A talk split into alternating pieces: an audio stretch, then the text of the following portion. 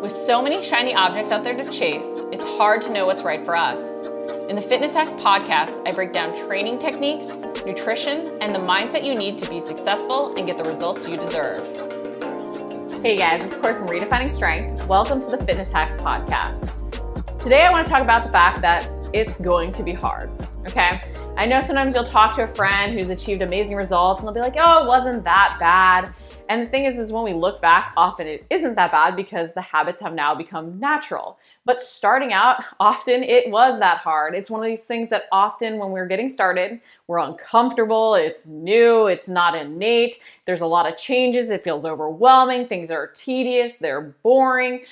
It is hard making that change. And that's the simple fact. And I think, you know, growing up, a lot of times as kids, we're kind of accepting of that hard because everything is new. But then as we get older, it's one of these things that we're not as willing to be uncomfortable with something new and difficult. We don't like being bad at something. There's even that recognition that we are bad at something versus when you're a kid, it's just like, well, I'm learning all the different things, right? But I don't know about you guys, but like as a kid growing up, you know, if I was like, oh, I'm bad at this, I don't want to do it. Well, you know, I'd sort of be like, well, told to have to do it, right? You know, you have to learn it. If you don't learn this, then you're not going to get any better at it. And so I think it's reminding yourself that that is the process and that change is going to be hard. I know it can sometimes seem like it was easier for somebody else, even uh, because we're seeing the end result, we're seeing when the habits have become ingrained. But a lot of times it wasn't. And even when they're saying, oh, it wasn't that bad, it's because they've forgotten how much of a challenge it was because things do become more natural the more we do them.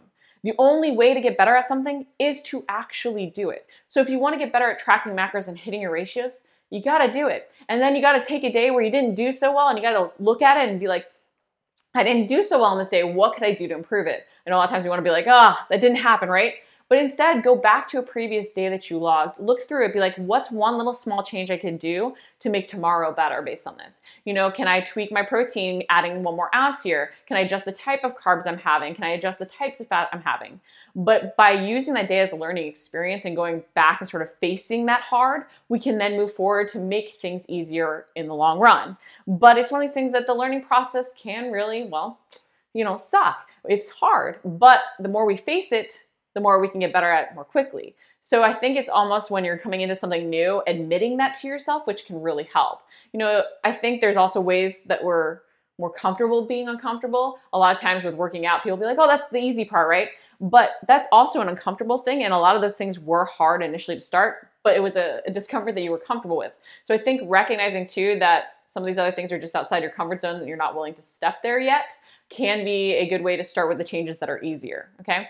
And then also think about making those small changes to make the change less hard. I think sometimes we think, oh, I'm an all or nothing person, right? I have to do everything at once. But that's also why we ultimately overwhelm ourselves and don't end up moving forward. So, as much as you want that immediate result and making more changes at once leads to it, sometimes if something feels hard, think about one small thing you can do that day just to get yourself moving forward. And often that's enough to get the momentum going. And it's one of these things that the more we do, the more we do. Uh, that can be both in a positive and a negative direction. But if you build that momentum to start moving forward and making those habit changes, when you start to see that result as well, you're going to be like, okay, well, now I'm going to make this other change, or this wasn't that bad, so now I'm going to try this other thing. But you're going to build that momentum.